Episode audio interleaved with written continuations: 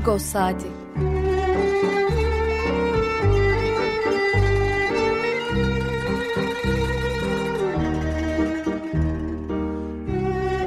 Haftalık Agos gazetesinin penceresinden Türkiye ve dünya gündemi. Agos'un mutfağından haberler, söyleşiler, olaylar.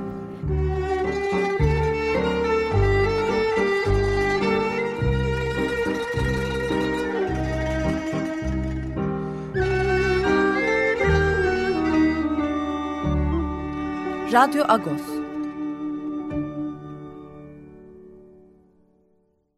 Radyo Agos'tan günaydın Parlıyız. Ben Yetvar Tanzikyan. Yeni bir Radyo Agos'ta karşınızdayız. Bugün 24 Haziran Cumartesi. Ee, bayram tatilde başlamış vaziyette. 9 günlük bayram, uzatılmış bayram tatilde başlamış artık vaziyette. Bu vesileyle dinleyicilerimizin bayram, kurban bayramını kutlayalım. Ne, neyle başladık tabii onu hemen anons etmek lazım. Leo Ferre, e, Fransa'nın e, çok bilinen şarkıcılarından, muhalif şarkıcılarından şair aynı zamanda. Onun e, Afiş Rouge, Kızıl Afiş e, şarkısıydı bu. Niçin bu şarkıyı seçtik? Hafta içinde e, Nazi işgal döneminde Fransa'nın e, direniş gruplarından bir tanesinin e, lideriydi Misak Manuşyan. Yakalandı. Arkadaşlarıyla birlikte e, idam edildi Nazi rejim Almanya, Fransa o dönemde işgal eden Nazi rejim tarafından.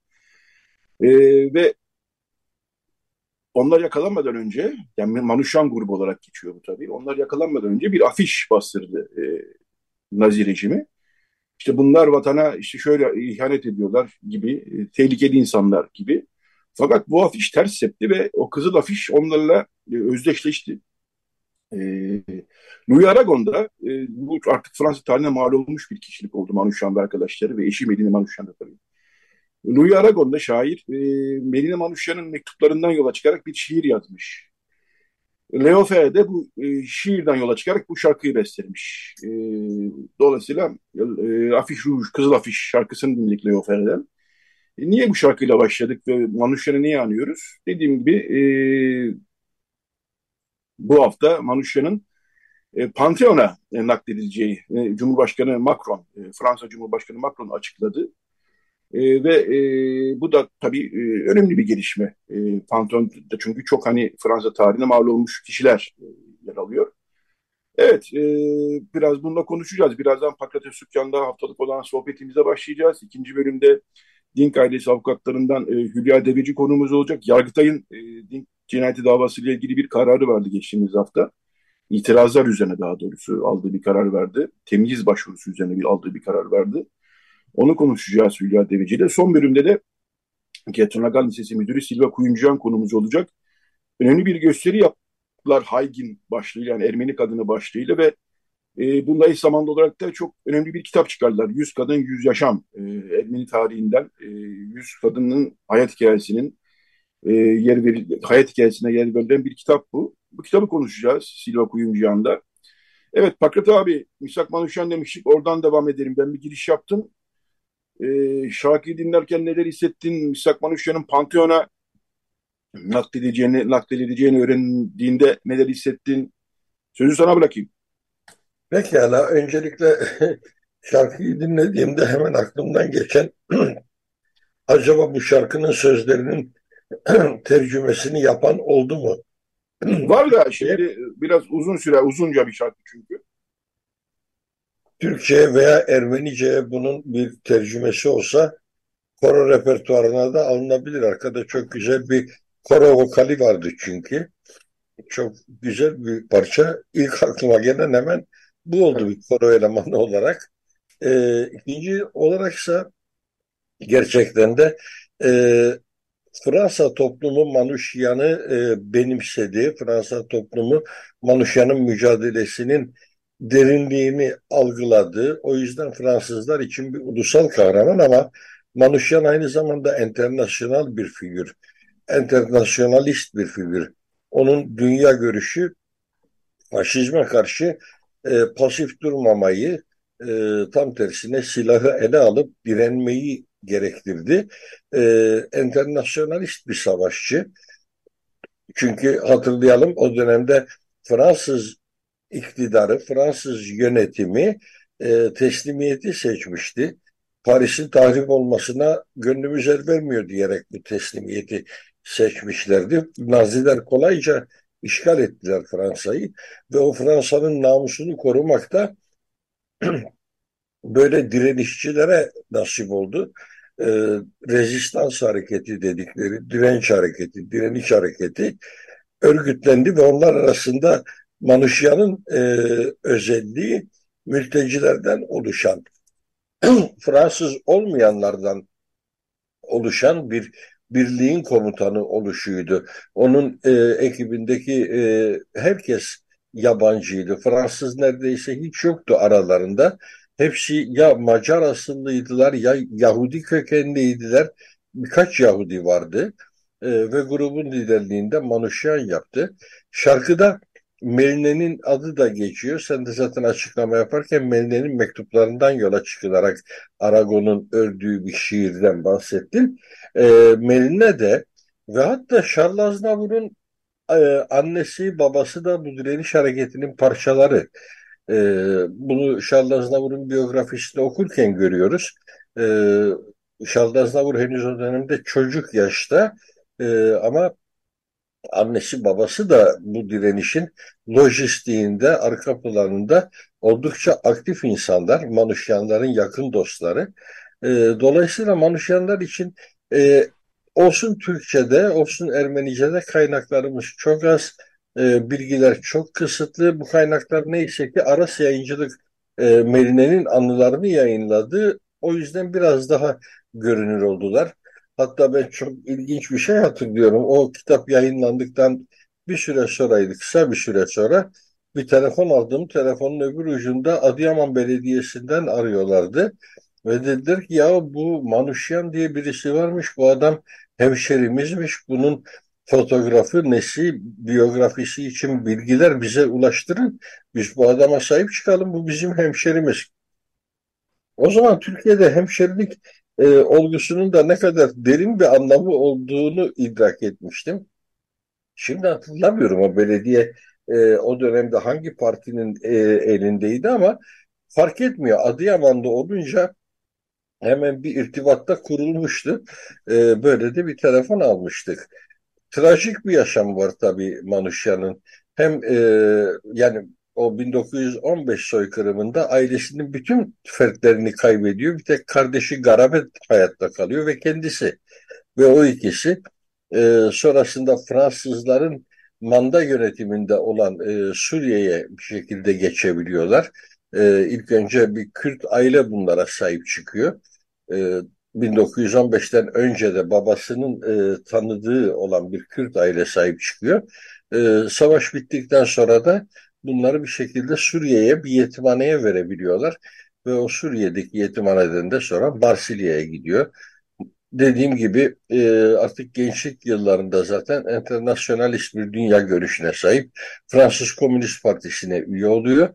Savaş patladığında da e, kendisini o direniş hareketinin tam da merkezinde bir yerde buluyor. Bir tim komutanı oluyor ve o timle e, Nazilere epeyce zarar veriyorlar. Ve Naziler bunların hepsinin yabancı olduğunu ima ederek işte suç ordusu diyorlar ve Fransa'yı bunlar mı kurtaracaklardı diyorlar. E, fakat o afiş ki e, gene bir Nazi propagandası olarak e, ülkenin her yerinde duvarlara asılıyor. Ertesi sabah millet uyandığında gördüğü manzara çok çarpıcı. Bütün afişlerin üzerine boyayla Fransa için öldüler yazısı yazılmış. E, bu söz gene e, şiirde de geçiyordu, şarkıda da geçiyordu. Fransa için öldüler. Esas olan buydu. Yani kökenlerinin ne olduğu değil, Fransa için savaşmış olmaları.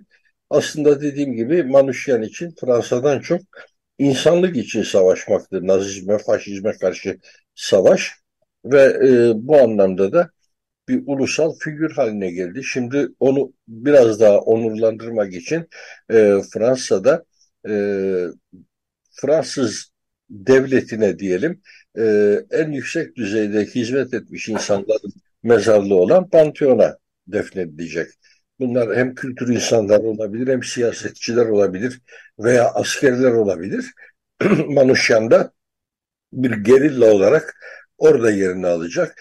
E, ailesi bu konuda bir ricada bulunmuş ve o ricaya istinaden e, eşi Meline de yanına defnedilecek. Meline'nin naaşı da oraya taşınacak. E, Bakır abi ben bu arada bir düzeltme yapayım. E, Meline'nin Misak Manuşyan'a yazdığı bir mektup değil, Misak Manuşyan'ın eşi Meline'ye yazdığı bir mektuptan yola çıkılıyor. E, yani evet. Müzalakon'un şiiri böyle. Ben onu düzelteyim. e, Doğru çünkü metin esnasında sevgilim Meline gibi bir laf da evet, vardı. Evet. Meline Monamur falan. Düzeltmiş Doğru. olayım. Evet, e, bir gündem maddemiz daha e, var. E, Osman Kavala e, 6 yıldır aşağı yukarı e, Avrupa İnsan Hakları Mahkemesi kararlarına rağmen hapiste tutuluyor.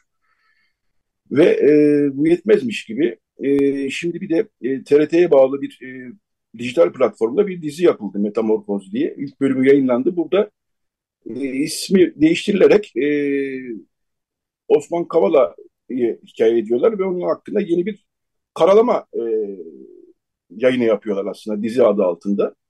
Şimdi bu e, tabii tepki çekti. Yani zaten e,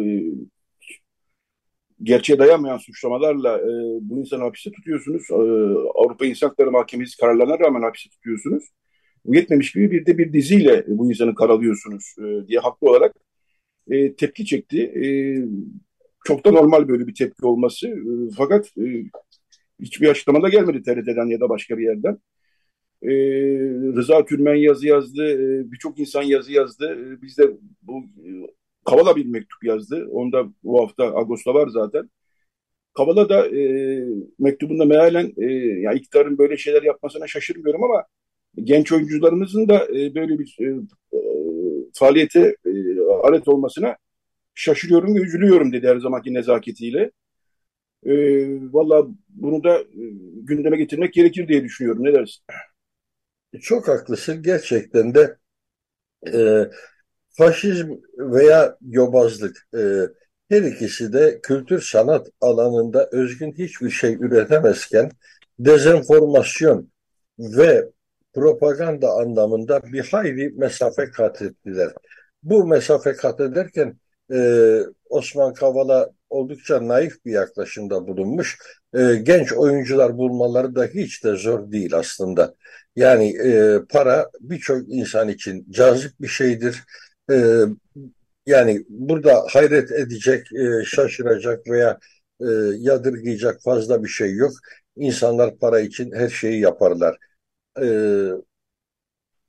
böyle yani faşizm e, ancak yalan, iftira, e, dezenformasyon üretebilir. Biz bunu en son Mayıs ayında yaşadığımız iki aşamalı seçim sürecinde de gördük. E, üstelik de bunları yaparken bir yandan da dezenformasyondan şikayet edebilir. Dezenformasyona karşı yasa çıkarmaya kalkabilir. E, onu da gene enformatik bilgiyi dezenformasyon diye sunmak için yapıyor olabilir. Biz bunları bir beş sene daha e, yaşayacağız. E, çok üzgünüm ama Osman Kavala özgürlüğüne e, kavuşamayacak. Bir beklenti var e, Cumhuriyet'in 100. yılı münasebetiyle acaba bir af olur mu diye. Şimdiden bunun da işaretlerini verdiler ki bir af olsa bile bu genel af olmayacak. Yani demek istedikleri tecavüzcüleri, katilleri serbest bırakacağız. Ee, Osman Kavala gibi insanları terörle iltisaklı suçlarla e, içeride oldukları için bırakmayacağız anlamına geliyor bu da. E, buna da hiç şaşırmıyorum. E, yani Cumhurbaşkanı Erdoğan henüz başbakanken demişti ki hükümetlerin af çıkarma yetkisi olamaz. Olsa olsa hükümetler devlete karşı işlenen suçlarda af yetkisi kullanırlar ama kişilere karşı işlenen suçlarda e, mağdur taraf razı olmadıkça af söz konusu olamaz. E, sen gideceksin bir adamın babasını öldüreceksin, annesini öldüreceksin, kardeşini öldüreceksin. Sonra ben onu affedeceğim. Hayır bu affetme yetkisi sadece o kurbanların ailelerine aittir. Devlet burada af yetkisini kullanamaz. Devlet ancak kendisine karşı işlenmiş suçları affedebilir. Adam vergisini vermemiştir, içeri girmiştir. Devlet bunu affedebilir. Yani devlete karşı işlenmiş suçlara affetme yetkisi vardır devletin demişti. Sonrasında çıkardıkları pandeminin başlangıcında çıkardıkları uygulamalarla bunun tam tersini yaptılar. Ne kadar mafya varsa, ne kadar IŞİD'ci varsa, ne kadar Hizbullahçı varsa onları serbest bıraktılar. Ama diğerlerini yo bunlar terör suçlusudur diyerek içeride tuttular. Şimdi de Cumhuriyet'in 100. yılı münasebetiyle eğer bir af gündeme gelecekse 29 Ekim'e yaklaşan günlerde muhtemelen tutumları gene böyle olacak. Bunun için son derece üzgünüz çünkü hepimiz Osman Kavala'ya kefiliz. Hepimiz Selahattin Demirtaş'a kefiliz. Selahattin Demirtaş'ın suçlandığı bütün suçlar aslında külçü dokunulmazlığı kapsamında suç sayılmaması gereken şeyler. Ama e, buna rağmen e, bu hükümet sırf seni başkan yaptırmayacağım sözünün intikamı adına veya sırf hazmedemediği gezi bozgununun intikamı adına Osman Kavala'yı e, ömür boyu ağırlaştırılmış hapis cezasına e, çarpmakta, çarpıtmakta e, beis görmedi. Onunla birlikte o gezi tutsaklarının tümü için bu dediklerim söz konusu. 16'şar yıl bilmem ne kadar falan cezalar. Bunların hepsinin arka planında kişisel kin, nefret var. Ve bunun bütün bir toplumun karakteri olması isteniyor. Ee, dindar ve kindar nesil yetiştireceği sloganındaki o kindarlık e, insanı ürperten bir şey aslında dindarlığın da insanı ürperten bir şey olması gerekir. Çünkü dindarlık e, dini inanç anlamında kullanılmıyor burada. Dinin bir motivasyon, öç dolu, intikam dolu bir motivasyon olduğu anlamında kullanılıyor. Yani bir fetih ruhunu canlandırmak mesela halen çok cazip geliyor bir sürü dindar nesile, dindar kesime. Ee, onların dindarlıktan anladıkları bu. Hani gidelim küffarı e, fethedelim e, dersen e, anladıkları dindarlık bu. Bunun üstüne bir de kindarlık ekliyorlar. Sırf kelime benzerliğinden mi o kadar cazip geldi? Kin tutmanın neresi bu kadar ulu olabilir? Bunu e, anlayamıyorum, değerlendiremiyorum ama ilki olarak bunu e, ortaya koyabildiler e, ne diyebilirim Osman Kavala için son derece üzgün olduğumuzu bilir, e, belirtebilirim. Şahsen tanıdığım bir insan ben onun ne kadar ince ruhlu, ne kadar kibar bir insan olduğunu çok tanıyım ve o kibarlık tabii ki bugünkü rejiminde tam zıttı bir yerde duruyor. O kibarlığa tahammülü yok bu rejimin. E, onun intikamını alıyorlar diyebilirim. Evet son bir iki dakikamız e, bu bölüm için daha doğrusu radyo göstermeyecek tabii saat olmuşa kadar. Bu hafta e, bir çeviri habere de yer verdik. Yani e, şeyler e, gündemde epey gelişme var tabii. E, hastane vakıfları seçimleri, e, yeni yönetime gelen vakıfların eski yönetimle ilgili e, suçlamalarına verilen yanıtlar e, var. Bunlar gazetemizde var zaten. Kudüs Ermeni toplumunun gündemi ilginç. E, orada e, Kudüs Ermeni Patrikliği bir arazi kiralamasına gitmiş ve Kudüs Ermeni toplumu da bundan rahatsız bu bir iki aydır aslında konuşuluyor. Siz de Ermenice sayfalarla yer verdiniz sık sık. Bu hafta BBC'nin, orijinal BBC'nin yani BBC Türkçe'nin değil de e, İngiltere'deki BBC'nin sitesinde e, geniş bir haber yer aldı. Biz de o haberi çevirerek e, sayfalarımıza paylaştık. E, ilginç şeyler oluyor gerçekten orada. E, Kudüs Ermeni toplumuna ait bir arazi kiralanmış e, bir iş adamına. Ve Kudüs Ermeni toplumunda protesto gösterileri yapıyor. E, Kudüs Ermeni Patriği de zor durumda. E, buna dair bir e, genel bir e, habere yer verdik. E, sen de o, takip ediyorsun. E, birkaç cümleyle de istiyorsan e, buna değinelim. Şimdi Kudüs Ermeni Patriği zor durumda e, dedin ya bu aslında son derece onur kırıcı bir e, duruma düştü Ermeni Patriği e, Nuran Yebiskop Osman Ukyan. Çünkü e, hem Filistin hükümeti hem de Ürdün Krallığı biz seni patrik olarak tanımıyoruz diye açıklama yaptılar. Bu açıklama doğal olarak bütün Kudüs Ermeni toplumunda çok derin bir e, yaralanmaya yol açtı. Fakat benim hayret ettiğim şey e, ne Giligya Katolikosluğu, ne Eçmiyazin, ne İstanbul Patrikhanesi bu konuda ağızlarını açmıyorlar. E, ortada çok ciddi bir yolsuzluk var. Üstelik bu yolsuzluğun politik e, boyutları da var. Çünkü e, o alanın 99 yıllığına kiralanması bir anlamda satılması anlamına geliyor. Yerleşimcilere açılacak ve yerleşimciler e, Kudüs'te en radikal e, Hristiyan düşmanı gruplar, Müslüman düşmanı gruplar, yerleşimciler denilenler, e, en fanatik gruplar e, hemen Ermeni mahallesinin yanı başında bunlar için bir alan açılmış oluyor. Tabii ki burada büyük paralar döndü, büyük rüşvetler döndü. Buna hiç şüphem yok. E, o rüşveti alan isim e, kendisi zaten Kaliforniya'ya kaçtı. E, azledildi, rütbeleri söküldü. E, kıdemli bir rahipti bu. Bu rahibin rütbeleri söküldü ama bunun bir anlamı yok. E, asıl olan şey böyle bir yolsuzluğa imza atıldı. İsrail makamları bu yolsuzluğu tabii ki canı gönülden benimsediler. Onlar için her şey kuralına uygun yapılmış oldu. İmzalar yeterli. E, işin acı tarafı burada patriğin de imzasının olması, bu satış işlemini onun onaylıyor olması e, hukuki anlamda geçerlilik sağladı o belgelere. Ama yapılan şey kabul edilebilir gibi bir şey değil.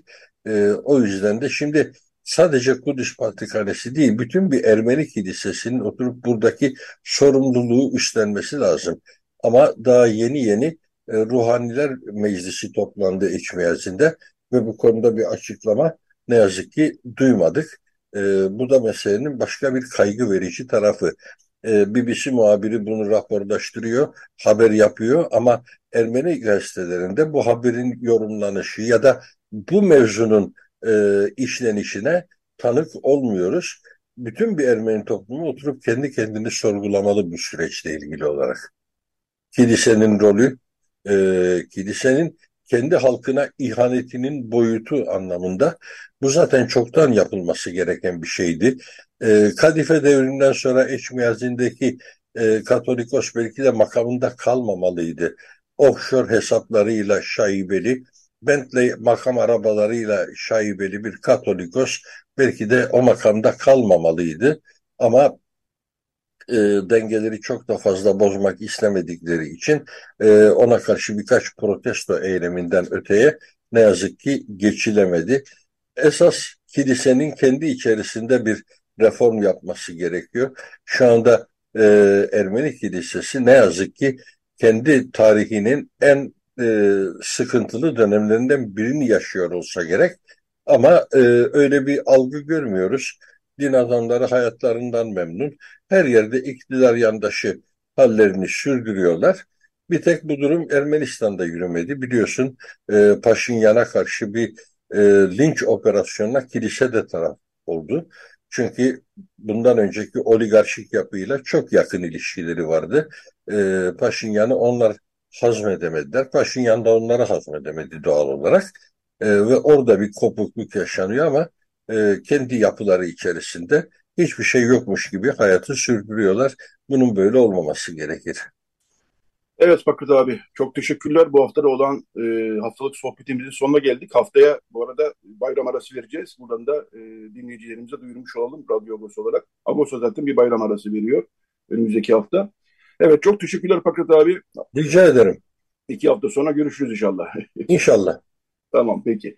Evet bu bölüm yine bir e, açılışta e, da çalmıştık. Leo Ferre'den e, bir şarkıyla kapatalım.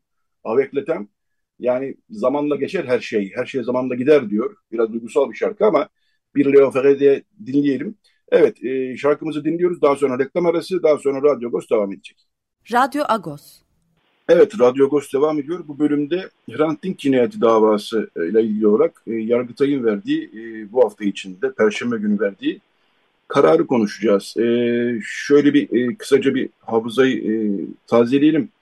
E, kamu görevlilerinin yargılandığı Hrant Dink davası e, 2021'de bitmişti. E, 62 sanık hakkında çeşitli cezalar verilmişti. Fakat Dink ailesi avukatları e, bu karara karşı itirazlarını, itiraz dilekçesi vermişlerdi. E, ve bu dilekçeyi İstinaf Mahkemesi'ne teslim ettiler. İstinaf Mahkemesi itirazları e, karşılık vermedi ve Dink ailesi avukatları da yargıtaya gitmişlerdi. Çünkü Dink ailesi avukatları e, yeterli bir soruşturma yapılmadığını e, düşünüyorlardı. Ve e, cinayete giden süreçte rolü olan isimlerden kiminin zaman aşımından, kiminin de beraatle sonuçlanarak cezasız kalmalarına da itiraz ediyorlardı. Bu maksatla itiraz dilekçesi geliştirmişlerdi ve Yargıtay kararını verdi. Kimi beraat kararlarını onadı, kim, kimi beraat kararlarını bozdu ama bu Dink ailesi avukatlarının taleplerini karşılamıyor aslında. E, şimdi Dink ailesi avukatlarından Hülya Deveci e, telefon attığımızda. E, günaydın Hülya. Günaydın Yetver. E, seni tabii bu kamu görevlilerinin yargılandığı e, dava boyunca, yıllar boyunca Hakan Bakırcıoğlu ile yan yana e, gördük e, buluşma hmm. salonlarında. Bu vesileyle de Hakan'ı da bir tekrar e, analım. Hakan Bakırcıoğlu'nu genç yaşta e, Nisan ayında kaybetmiştik. E, çok büyük bir emeği var tabii onun da bu davada. E, onu da buradan bir kez daha almış olalım.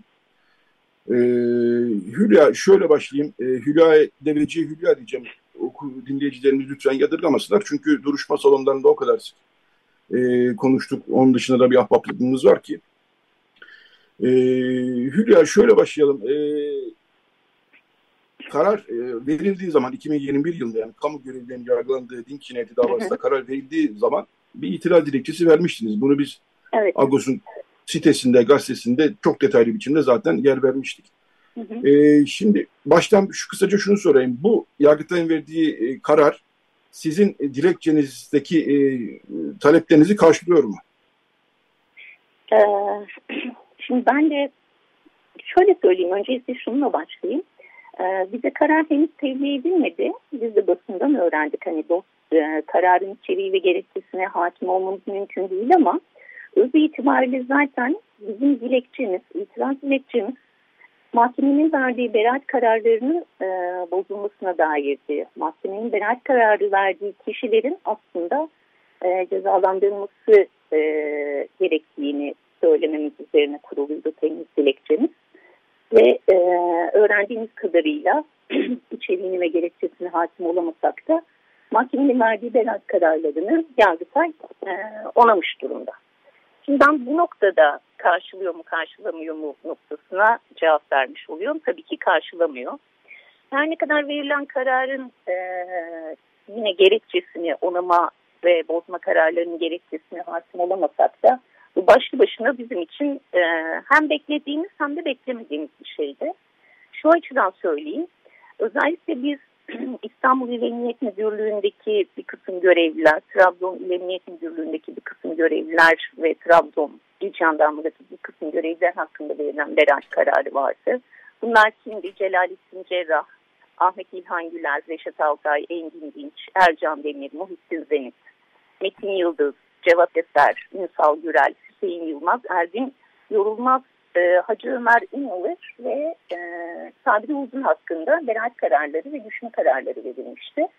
Biz bunlara karşı dilekçemizin özünü bunlara karşı cezalandırılma kararı verilmesi gerekir noktasında yapmıştık. E, bunu da neye dayandırıyorduk?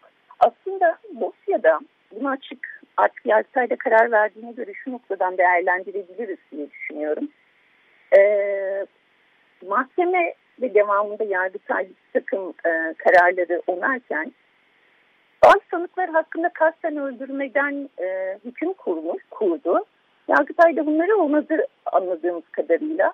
Fakat aynı niteliğe, aynı işleve, aynı göreve, aynı yükümlülüklere sahip olan bu az önce bahsettiğim insan, insanlar hakkında verilen beraat kararlarını neden bozmadığına dair bizce dosyada en ufak bir şey yok, e, durum yok.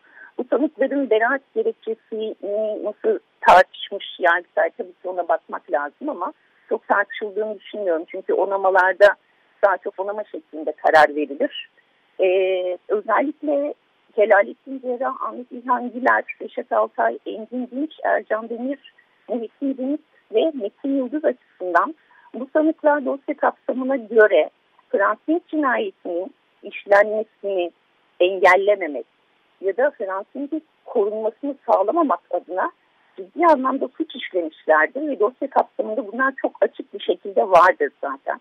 Biz tüm yargılama boyunca bunu ortaya koymaya çalıştık ama buna rağmen mahkeme bu kararı vermişti. Yargıtay dosyadaki delillerle birlikte bu sanıkların aslında beraat değil de ceza alması gerektiği konusunda bir değerlendirme yapar diye düşünüyorduk. Fakat Yargıtay da aynı şeyi yapmış anladığımız kadarıyla. Ee, biz Bundan sonra tabii ki Anayasa Mahkemesi'ne başvuracağız. Orada e, sen de söyledin başta aslında 130 sayfalık bir dilekçeydi.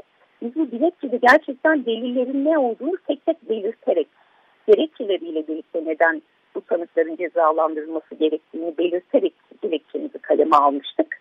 Anayasa Mahkemesi'ne de bunu anlatmaya çalışacağız. Ama şimdiden şunu söyleyebilirim. Evet Yargıtay doğru bir karar vermiştir bizde. Delilleri değerlendirmede o da sonuç olarak hataya düşmüştür diye görüş verebilirim. Evet bu e, söylediğiniz çok önemli. E, yani e, çünkü çok uzun yıllardır sürüyor bu mücadele. Yani 2007 yılında Hrant Dink'in öldürülmesinden bu tarafa zaten 2016 yılına kadar yani cinayet davası başladığından 2016 yılına kadar kamu görevleri yargılanmamıştı. Sadece e, cinayet işlem etrafında grup yargılanmıştı. 2016 yılında e, sizin verdiğiniz e, yani Fethiye Çetin, siz, Bahri Veren, Hakan Bakırcıoğlu elbette e, geniş bir avukat grubunun e, ve tabii ki toplumsal talebin de e, sonucu olarak ve tabii Avrupa İnsan Hakları Mahkemesi'nin de etkin soruşturma yapılmamıştır kararın da sonucu olarak kamu görevlilerinin yargılanmasına 2016 yılında başlamış. Yani 9 yıl sonra başlamış cinayetten sonra. 2016 yılında başlayan e, yargılamada 5 yıl sürdü e, ve bu 5 yıl boyunca e, yanlış saymadıysam 4 kere mahkeme heyeti değişti e, ya da 5 kere. E, bütün bu mahkeme heyetleri değiştiğinde de biz zaten şüpheleniyorduk yani bu e, niye böyle oluyor gibisinden. 5 yıl sonunda da 2021 yılında karar çıktı. Siz de az evvel konuştuğumuz gibi bu karara e, itirazlarınızı dile getirdiniz. E, burada tabii Hakan'la biz sık sık burada da e, radyoda da konuşuyorduk. O da e, hem bu konu üzerine duruyordu hem de e, MIT, e, Hrant Dink'i e, sorgulayan MIT görevlilerinin e, ifade vermemesini eleştiriyordu. Buna benzer başka eksik soruşturulduğunu düşündüğümüz şeyler de vardı. Bu, kaldı ya, ki Evet, evet, araya gireyim istersen o kısma dair. Biz tabii zaten e, baştan beri itiraz dilekçemizde tabii ki onlar da var. Baştan beri bu cinayetin açığa e, çıkarılabilmesi için cinayetin tüm yönleriyle soruşturulması gerektiğini ve bu anlamda sürekli eksik soruşturma yapıldığını iddia ettik ve hala da iddia ediyoruz. Zaten soruşturma kapsamı sürekli daraltılarak açıldı bu dava, kamu görevlilerinin yargılandığı dava sürekli daraltılarak açılan e, soruşturma ısrarla savcılık da e, kovuşturma sırasındaki 14 Ağır Ceza Mahkemesi de Hrant Dink cinayetinin işlenmesine giden süreci ısrarla tartışma konusu yapmaktan çıkarmaya çalıştı. Hala da aynı tarzına devam ediyor. Yani Yargıtay'ın bu onama kararı bence e, böyle değerlendirilebilir. E, sadece evet e, 19 Ocak 2007'de bir cinayet işlendi. Fakat olayın başlangıcı bu cinayetin e, işlendiği tarih değil. Bu sıradan bir cinayet değil çünkü bu siyasi bir cinayet. E, o, oraya giden süreç nasıl örüldü? Kimler tarafından karar verildi? Hukukçileri yargılamak ya da bu olaya dahil olan e, bir kısım kamu görevlilerini e, davam içerisinde belki biraz tepek e, şeklinde atarak ya da rastgele atarak bu davayı çözdük diyemezsiniz. Asıl cinayete giden süreç soruşturulmalı ki bu cinayette gerçekten maddi gerçek ortaya çıkabilsin. Bu yapılmadı. Üstüne de zaten daraltılmış soruşturmayla dava açıldı. Yargılama sırasında da mahkeme bizim kovuşturmanın genişletilmesine dair taleplerimizi reddetti. Örneğin çok üzerinde durduğumuz bir konu vardı. Ee, Genelkurmay Başkanlığı'nın 22 Şubat 2004'te yaptığı bir basın açıklaması var biliyorsun Salıya Gökçen haberine dair. Ee, bu basın açıklaması kim ve ne şekilde e, karara yani bağlanarak yazıldı Genelkurmay Başkanlığı tarafından. Sonrasında bu basın açıklamasından sonra Hrant Dink'le e, İstanbul Valiliğinde ilk tarafından yapılan görüşmeyi kim istedi, kim organize etti ya da bu görüşmeden ne amaçlandı diye Genelkurmay Başkanlığı'na soru sorulsun, buralar araştırılsın dedi. Mahkeme tabii ki reddetti. Ee, yine ilk görevlerinin dinlenilmesi onların zaten e, tanık olarak yargılanması gerektiğini iddia ediyoruz ya da haklarında soruşturma açılmasını. Bunlar yapılmadı. Yine üstüne üstlük ilk görevlerin tanık olarak dinlenilmesi talebi bulunduk. Bari tanık olarak dinleyin diye. Mahkeme işte karardan iki önceki heyet başta bu görevlerin tanık olarak dinlenmesine karar vermişken sonraki heyet hiçbir sebep göstermeden ve dosyada herhangi bir değişiklik de olmadığı halde sanık olarak dinlen, dinlenme kararından rücu etti. Ya da yine e, Fransız cinayet tasarısıyla ilgili Yasin Hayal'in faaliyetleri etrafını araştırmak adına 6 kişinin e, Yasin arkadaşları olarak adlandırılan 6 kişinin tanık olarak dinlenmesini talep ettik. Mahkeme bunları da reddetti. Yani şunu söylemeye çalışıyorum.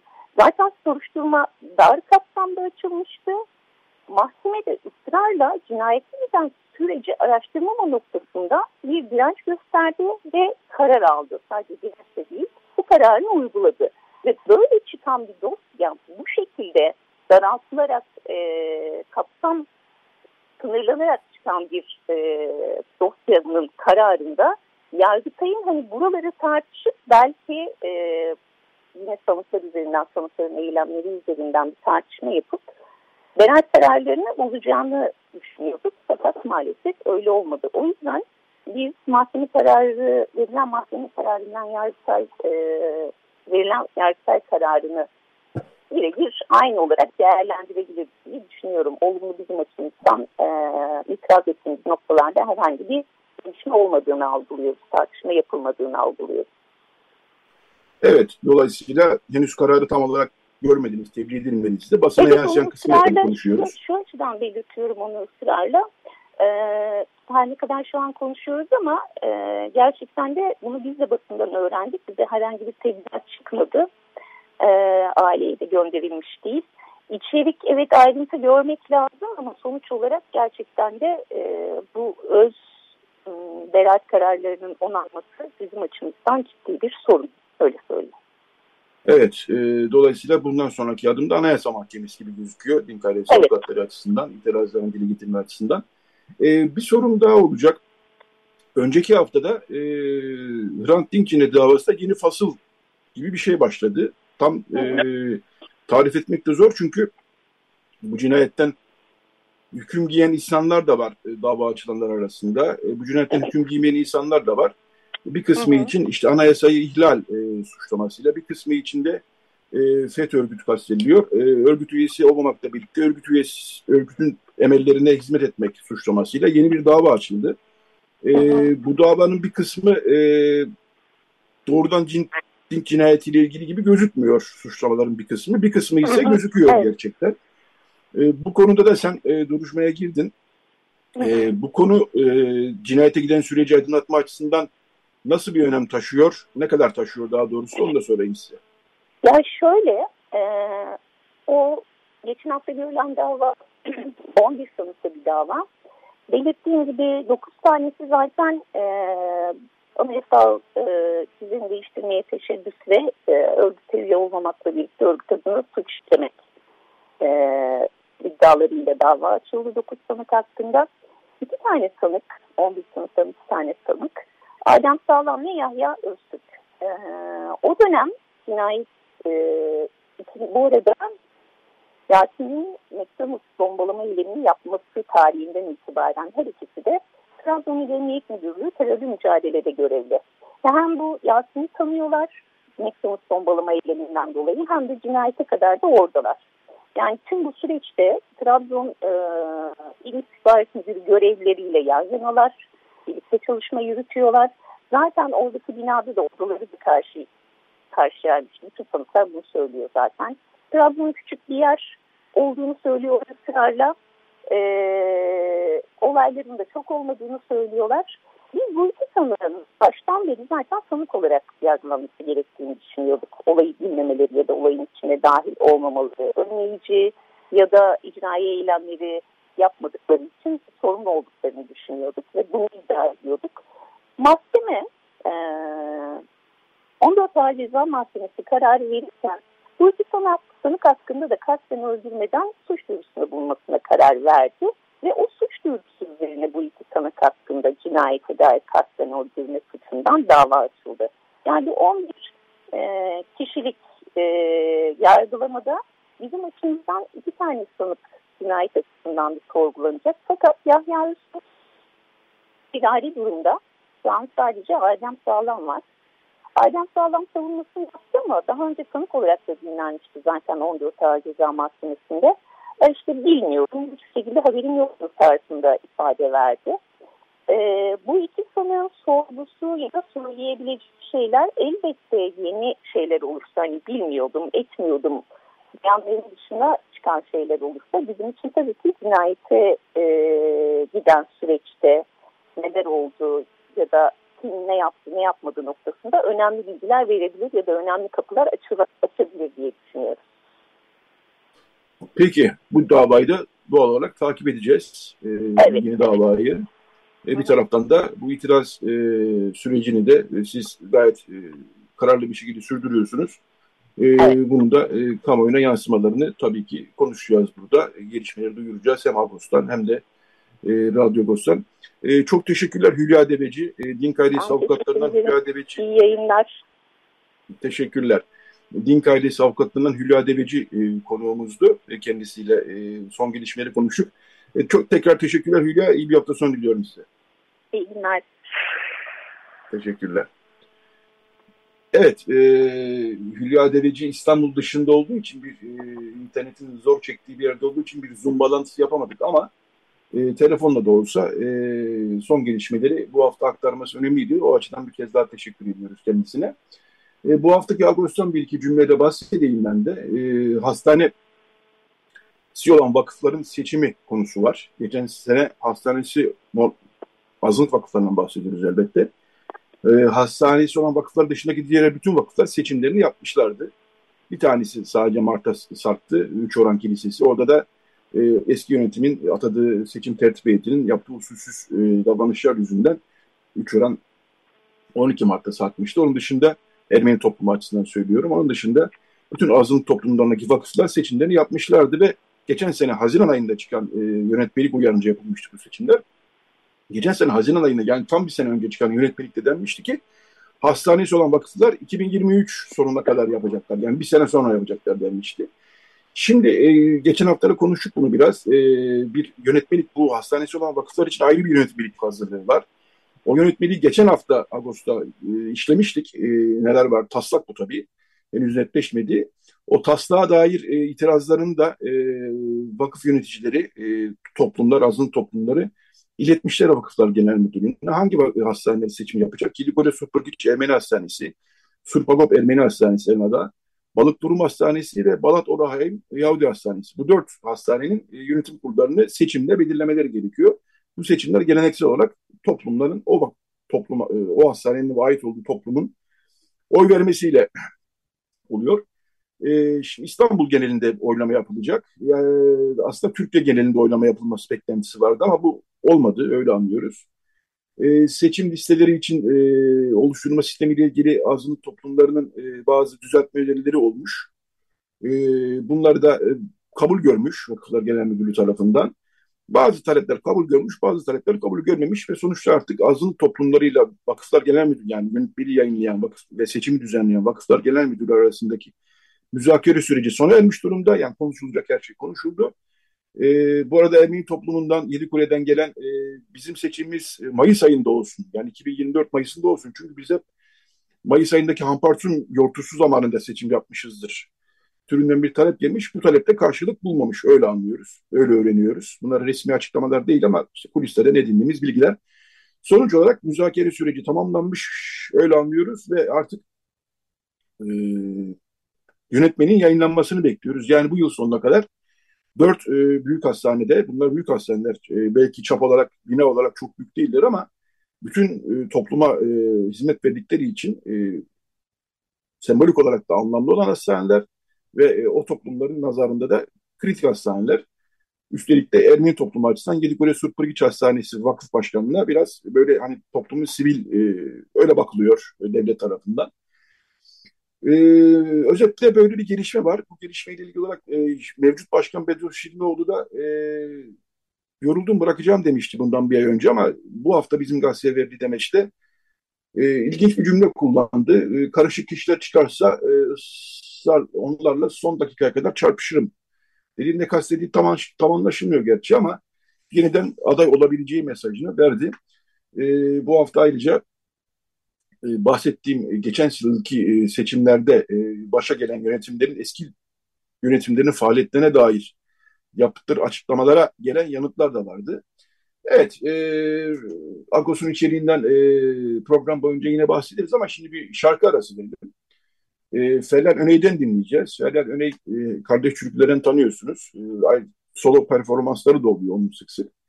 E, bu 2014 yılından e, bir performans, bir televizyon, Can Fuat Sakay'la beraber bir televizyondan e, canlı yayın performansı.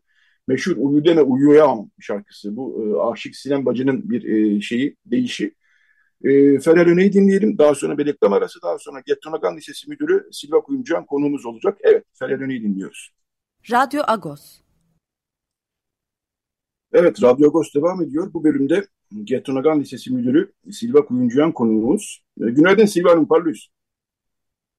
Günaydın, günaydın, parlıyız. Evet, bu bölümde e, Gettonagan Lisesi iki önemli işe imza attı e, geçtiğimiz haftalarda. E, birincisi e, bir e, Ermeni kadınını e, tarih boyunca Ermeni kadınını e, temsil eden bir gösteri e, gerçekleştirdiler. E, ve bunda eş zamanlı olarak da bir kitap yayınlandı Gettonagan Lisesi'nden. Önce Ermenicesini okuyayım. Haygine, Şagutenyev Hasargagan Yanki Meç. Yani Ermeni kültürü ve toplumsal yaşamda kadın.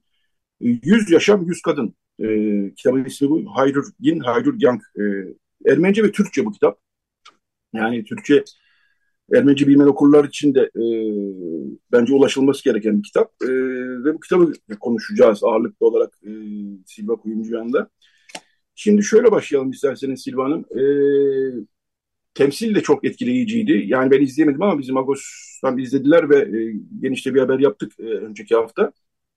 Temsilde de Getrogan Lisesi öğrencileri e, sahne aldılar. Bu zaten bu aslında bir gelenek sık sık böyle temsiller yapılıyor e, Getulagan Lisesi öğrencileri tarafından. Yani diğer okullarımız da yapıyorlar tabii onların da hakkını yemeyelim. E, Ermeni kültürüne, Ermeni tarihine dair e, temsiller yapılıyor öğrenciler tarafından ama bu hakikaten e, ilginçti, çarpıcıydı.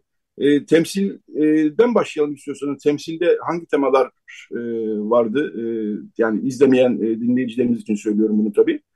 E, hangi temalar öne çıkarıldı temsilde? Evet, e, temsilde kitabın içeriğiydi aslında çok özet bir şekilde. Şöyle temsil bir sergiyle başladı. E, sergide e, Ermeni tanrıçalardan, e, Anahit'ten başlandı ve e, işte din dinde kadın, ruhani kadınlarımız, e, eğitimde kadın, sanatçı kadınlar, yazar, gazeteci, editör kadınlar, bilim ve akademide kadın, siyaset ve toplumsal yaşamda kadın, bütün bu temalardan birer kişi canlı manken halinde ve kendi yaşadıkları ortamda sergilenerek kendi odaları e, diyelim böyle objelerle filan e, giriş bu şekilde oldu. E, Şişli kentte yapıldı. Şişli Kent Kültür Merkezi biliyorsunuz e, lobi olarak da girişi de gayet uygundu böyle bir e, sergi düzenlenmesine. Ve bu sergi fikrini de bize sağ olsun eski mezunlarımızdan Boğaz yazar vardır. E, o hatırlattı. Olur bu sefer böyle bir şey yapalım dedi. Ve giriş e, oldukça etkileyiciydi. E, sonra dansla e, o içeri girişleri oldu. E, tanrıça ve kraliçelerin. Onu karşılayan bir dans grubu oldu. E, bu şekilde akış PowerPoint, e, tiyatro oyunu, e, araya tekrar PowerPoint'ler, e, birebir monolog şeklinde kadınların kendi e, dillerinden konuşmaları, böyle bir akış oldu yani aralıklı olarak danslar girdi araya. Ve tiyatroyu da şu şekilde düzenledik. Yakın zamanımızda 1980'li yıllarda e, edebiyat sever kadınlar grubu olmuş. Bu Digin Silvart Karamanuk başkanlığından. Şu anda hala onlardan aramızda yaşayanlar var. Mesela Digin Anais Yaldızcıyan, Zahrad'ın eşidir. Ee, sonra Silva Gomikyan, e, Digin Zaruhi Elagöz, Jacqueline Ermen. Bunları da e, canlı tiyatro halinde sunduk. Yani araya onların dilinden bu kadınları anlattık. Yüz kadın, yüz yaşamı. Yani özet evet. olarak bunu diyebilirim. Evet, e, tebrikler. Yani çok e, iyi bir çalışma gerçekten. Emek verilmiş bir çalışma olduğunu biliyorum ve çok fazla insanın da bu işe emek verdiğini biliyorum. E, şimdi bununla beraber bir de kitap yayınlandı. Kitabı da e, elde elimize geçti. E, bu da çok büyük bir emek e, ürünü. Fotoğraflar, evet. e, hem Ermenice hem Türkçe hayat hikayeleri, yüz kadının e, hayat hikayeleri var burada. E, hangi birini saymak lazım? Tabii bunu e, Silva Gabudükyan'ı mı istersiniz, Nıvart Zaryan'ı mı istersiniz, Adne Dadıryan'ı mı istersiniz, e, Valentin, ya burada tabii sadece Mari Gerekmezyan'ı istersiniz, e, yani sadece eğitim ve kültür hayatına e, emek verenler değil, ressam, heykeltıraş, edebiyatçı, e, bu açıdan e, Silvart Karamanuk var tabii elbette. Yani e, İrma Toto Karaca var. İrma Toto Karaca Paris pişmiş. Önemli, önemli bir bilim insanı. Meryem Şahinyan fotoğraf e, stüdyosu vardı Meryem Şahinyan'ın. E, hakikaten e, saymakla bitmez. Yüz kadından bahsediyoruz. E, bu Armen Huykevonyan, e, Anait Terminasyan, e, Aurora Mardiganyan bunlar sadece tabii e, şöyle anlıyorum. E, Türkiye'de doğmuş, Türkiye'de büyümüş kadınlardan bahsetmiyoruz. E, dünya çapında Ermeni kültürüne, e, sanatına, bilimine destek emek vermiş, e, rol oynamış kadınlardan bahsediyoruz değil mi? Öyle bir seçim evet, yaptınız evet, diye düşünüyorum. Evet, evet. Ee, Nasıl bir hazırlık dönemi? Yani bu çünkü bayağı kapsamlı bir çalışma çünkü. Evet, e, yaklaşık bir buçuk yıllık bir çalışma. E, aslında çalışmanın temeli şöyle. E, biz bu tür çalışmaları yıllardır önce kendimizi eğitmek açısından yapıyoruz. Yani biliyorsunuz Ermenice alanında eğitim veren e, ciddi bir kurum yok. Türkiye'de üniversite çapında zaten yok. E, kendi cemaatinde böyle bir kurum yok. İşte kendi kendimize bir çalıştaylar yapıyoruz. Okulda öğretmen arkadaşlarla, Ermenice grubu öğretmenleri ve felsefe grubu öğretmenleriyle. Biz tabii bu çalışmaya önce dünya feminist hareketine bakarak başladık. Hatta kalınca bir kitap, e, Josephine Donovan'ın feminist teorisiyle başladık. E, ve onu kendimize uyarlamaya çalıştık. Bizde ne olmuş? Ermeni kadını neredeymiş, ne yapmış? getirdik. E, ve bu arada işte bu kendiliğinden bu şeyler çıktı. Biz hiç yüz kadın üzerinde duracağımızı düşünmemiştik. Ama hep diyorduk ki bilinenlerin dışında bilinmeyenleri araştıralım. Çünkü biliyorsunuz feminist işte beş kadınlarımız var. Zabel Sayan var, Zabel Asadur var, Sırf Büyüdüsap var filan. Bunlar hep bilinen şeyler ama bilinmeyenleri de vardı bunun. Ee, 40-50 kişi dedik. Sonra bir baktık 100 kişi ve yüzde durdurduk biz bu olayı. Aslında çok daha fazlası var ve bunların her birisi e, master tezi olabilecek, doktora tezi olabilecek kişilikler. Cidden ya bize e, müthiş bir e, övünç kaynağı oldu. E, yani mutluluk verdi bu çalışma. Bir buçuk evet. yıllık çalışmaydı. E, bu arada unutmadan şeyi konuşalım. E, bu kitabı e, edinmek isteyenler e, ne yapması lazım? E, nerelere başvurması lazım? Onu hemen söyleyin isterseniz. Yani okuldan e, alabilirler. Evet. Okulda mevcut, evet. Okulda mevcut. Getronagan Lisesi Karaköy'de. Belki bilmeyenler vardır. Şimdi evet. biz Açık Radyo'da program yaptığımız için e, Ermeni top evet. günlük hayatının aşina olmayanlar da bizim programımızı dinliyorlar. Tabii onlar için de Hı-hı. bu hatırlatmayı yapalım. E, Getronagan Lisesi Karaköy'de kiliseyle yan yana zaten. E, Karaköy'e giderken sol kolda e, gördükleri kiliseyle yan yana Getronagan Lisesi. E, şunu da e, konuşmak herhalde iyi olur. E, kitapta sadece hayat hikayeleri yok aslında. E, biz bu hafta arka sayfada da kitaptan bir bölümü e, arka sayfamıza e, aktardık. O da e, Ermeni kız okullarının tarihsel aslında bir hikayesi. Yani 100 yıl içerisinde Biraz Anadolu'da e, hangi okullar varmış, e, nasıl e, faaliyet göstermişler, kimler bu okulların kurulmasını ön ayak olmuş. E, bu da aslında kitabın içinde yer alan ve çok da önemli bir çalışma. Dediğim gibi bizim arka sayfamızı bu hafta buna ayırdık.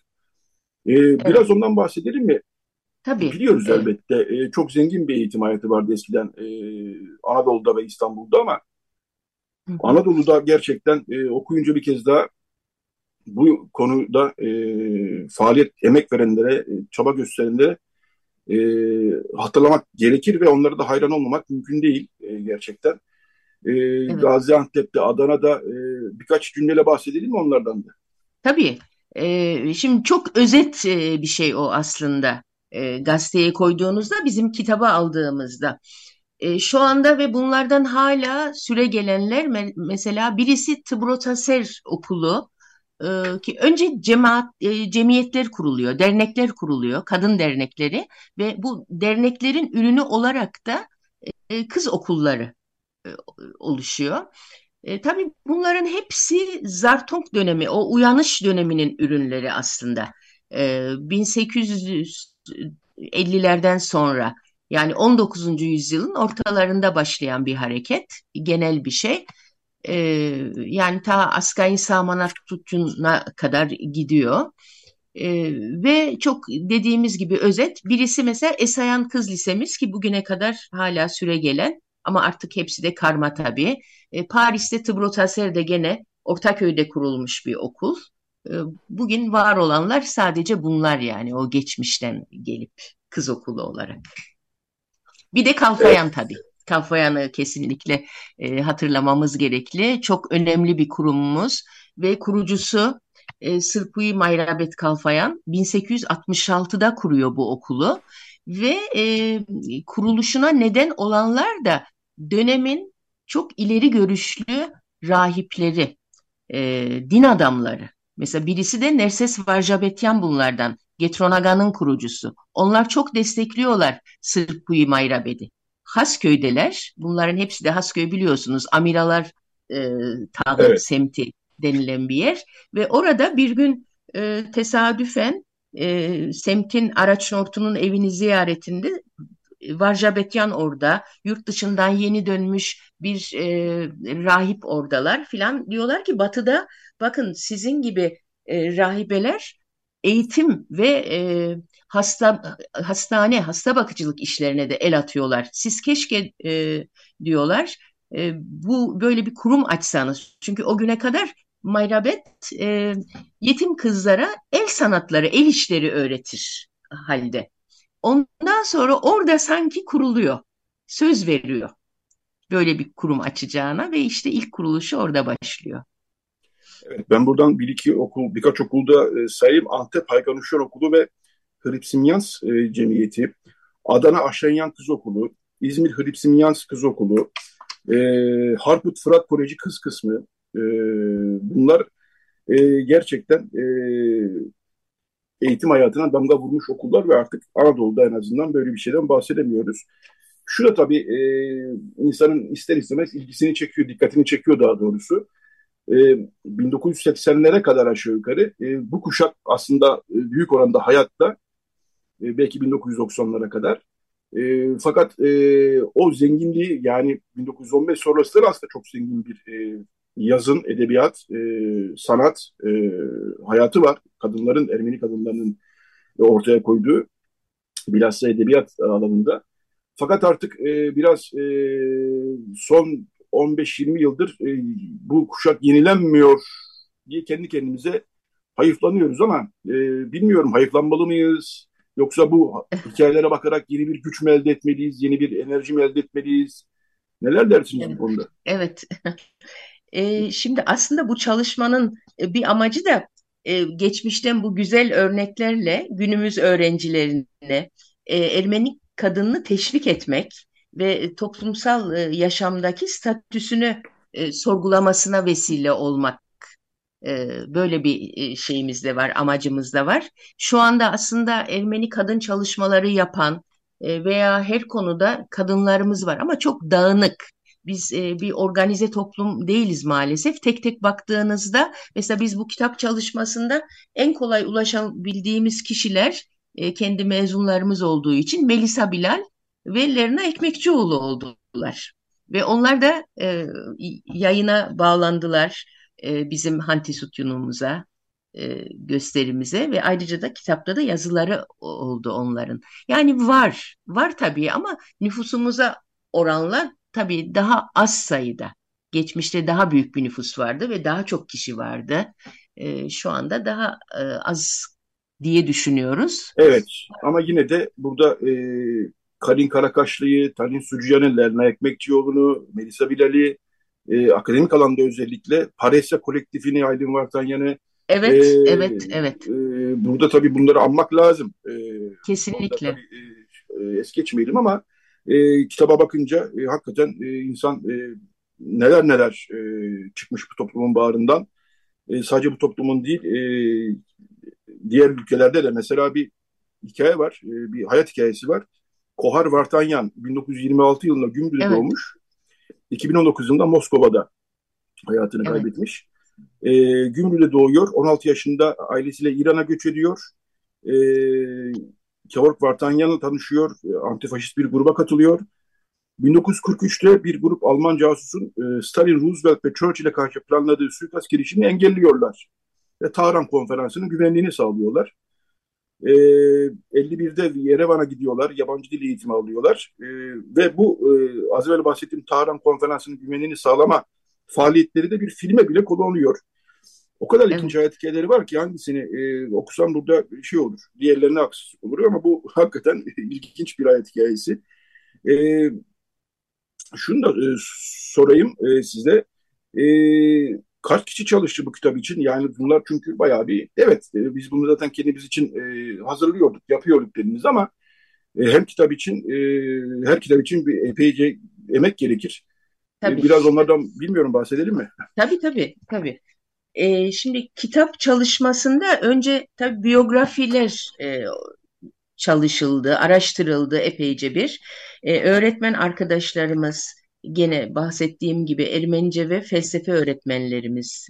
E, isim sırasına göre sayarsam alfabetik yazdık çünkü kitapta da bütün sıralamaları. Ani Paylan, Artun Gebenlioğlu, Tabita Toparlak, Murat Sarangil, Silva Kuyumcuyan, Diana Bulduk Yanardağ e, ve mezunlarımızdan da Sarin Akbaş, Boğaz Yer Yazar e, çalıştılar. E, sonra kapak e, resmini, kapak çalışmasını, grafik tasarımı Isabel Gültop resim öğretmenimiz, kitap tasarımını Alen Taşçıoğlu, redaksiyon ve yayına hazırlamayı Ardaşes Margosyan Sarin Akbaş ve danışman olarak da Ardaşes Margosyan tabii önemli bir görev aldı.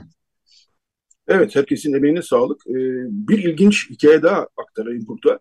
Flora Zabel Hitchcock e, İstanbul'da 1880 yılında doğmuş, New York'ta evet. 1968 yılında hayatını kaybetmiş tiyatro ve sinema oyuncusu. Asıl adı Zabel Mangasaryan.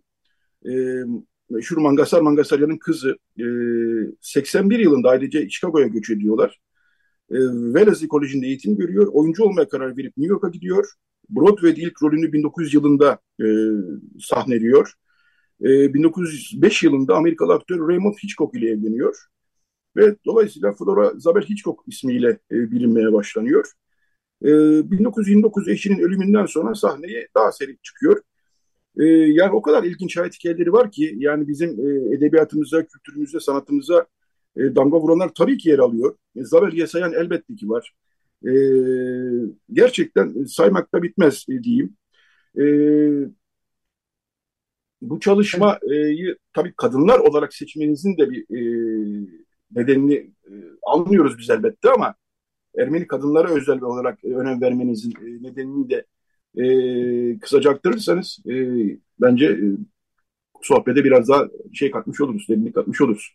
Evet, e, orada bir de bu cevabınızı vermeden sorunuza Marika Ninu'yu da eklemek istiyorum. Mesela çok çok ilginç bir yaşam. Denizin ortasında doğuyor. 1922'de İzmir'den e, işte kaçarlarken bunlar. Gemide doğuyor çocuk.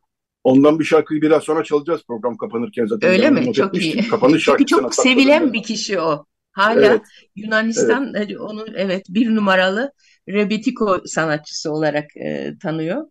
E, demin bahsettiğim gibi yani bu geçmişteki güzel örneklerle e, bizleri e, kıvançlandırmak, e, bizleri biraz teşvik etmek e, ve kadının statüsünü bir sorgulamasına e, vesile olmak diyebilirim. Evet, e, bu konuda gerçekten e, ne kadar çalışma yapsak azdır. E, ne kadar vurgulasak azdır. Çünkü e, Türkiye tarihinde e, az, Türkiye Feminist Hareketi'nin kuruluşunda e, bile bu kadar e, Ermeni kadının rolü, emeği varken bunlar e, ne yazık ki zaman zaman görmezden geliniyor. E, Türkiye tarihi anlatılarında e, ve bunları biz söylemesek e, kimse de bilmiyor. İşin gerçeği bu. E, ne kadar fazla edebiyatçımız olduğu, ne kadar fazla bilim insanımız olduğu, Paris Pişmiş mesela, e, ne kadar fazla bilim insanımız olduğu, e, e, ne kadar sık sık vurgulasak e, azdır diye düşünüyorum. E, dolayısıyla bu açıdan da çok kıymetli bir çalışma olmuş. Bir de tabii şunu da söylemek lazım. Çok da görsel açıdan, fotoğraf açısından da çok e, kapsamlı bir çalışma yapılmış. Yani herkesin fotoğrafı var. E, evet. Döneme dair fotoğraflar da var. E, fotoğraf içinde epey bir çalışma yapmışsınız galiba değil mi? Evet, evet. İnternet sağ olsun tabii bu konuda. evet. evet. Ama sadece internette olmayan e, nadir bulunan fotoğrafları da e, tabii, tabii, tabii, görüyoruz tabii. burada. E, evet, çok teşekkür ediyoruz. E, Silva Kuyumcuyan Gettonagan Lisesi Müdürü. Zaten bizim okullarımız da Esayen olsun, Gettonagan olsun. E, bunlar e, bir tarih. Yani sadece okulların işte Karagözyan olsun, e, Sahakyan olsun. Bunların hepsi birer Dadyan olsun tarih gerçekten. Yani e, sadece bu okulların tarihine baktığımız zaman bile aslında çok zengin bir e, hikaye görüyoruz. Bu açıdan Getrunagan Lisesi'nde tabii ayrı bir yeri var. E, bir ulus okulu. E, Getrunagan Lisesi'nin de e, sadece eğitim vermede kalmayıp böyle e, faaliyetler sürdürmesi. Diğer bütün okullar için de aynı şey geçerli elbette. E, hakikaten takdire değer. E, çok teşekkür ediyoruz. E, Silva Hanım yayına katıldınız. E, kitapla ilgili bilgileri paylaştınız, temsille ilgili bilgileri paylaştınız. E, çalışmalarınızın da süreceğini biliyoruz elbette. E, yeni çalışmalarda evet. inşallah buluşuruz.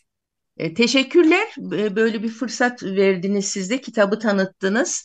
E, çok teşekkür ediyoruz e, Agos'a, size. Evet, tüm biz, ekibinize. Biz teşekkür ederiz. Biz teşekkür ederiz. İyi bir hafta sonu ve iyi evet. bir eğitim ee, Çok sağ olun. Okullar, okullarda kapandı artık. Dün mezuniyet töreni vardı. Artık evet. öğrencilerimiz dinlenip yeni yılda iyi bir eğitim hayatı için e, hazırlanacaklar. Evet. Tekrar teşekkürler Silva Kuyumcan. Çok e, ağzınıza sağlık. Elinize sağlık. Ben de teşekkür ediyorum. Sağ olun. İyi günler. Evet, e, Radyo Ghost'tan bu haftalık bu kadar. E, haftaya bayram arası veriyoruz e, bir hafta. E, Recide Beren Baltaş yardımcı oldu. Biraz evvel konuştuğumuz e, e, Marika Nino çok ilginç bir hikayesi var. Onun da biraz önce bahsettik zaten e, yayınımızda. E, asıl ismi Evangelia Varnui Atamyan. E, dediğimiz gibi bir e, göçmen gemisinde doğuyor ve e, orada çok bilinen bir e, şarkıcı, rebetiko şarkıcısı oluyor. E, ondan bir şarkıyla kapatalım e, biz de programımızı. E, Malika Ninu'yu dinliyoruz. E, Radyo Gostan bu hafta bu kadar. E, dinleyicilerimizin Kurban Bayramı'nı da kutluyoruz. İki hafta sonra görüşmek üzere diyor ve Malika Dinleyez e, mikrofonu bırakıyoruz.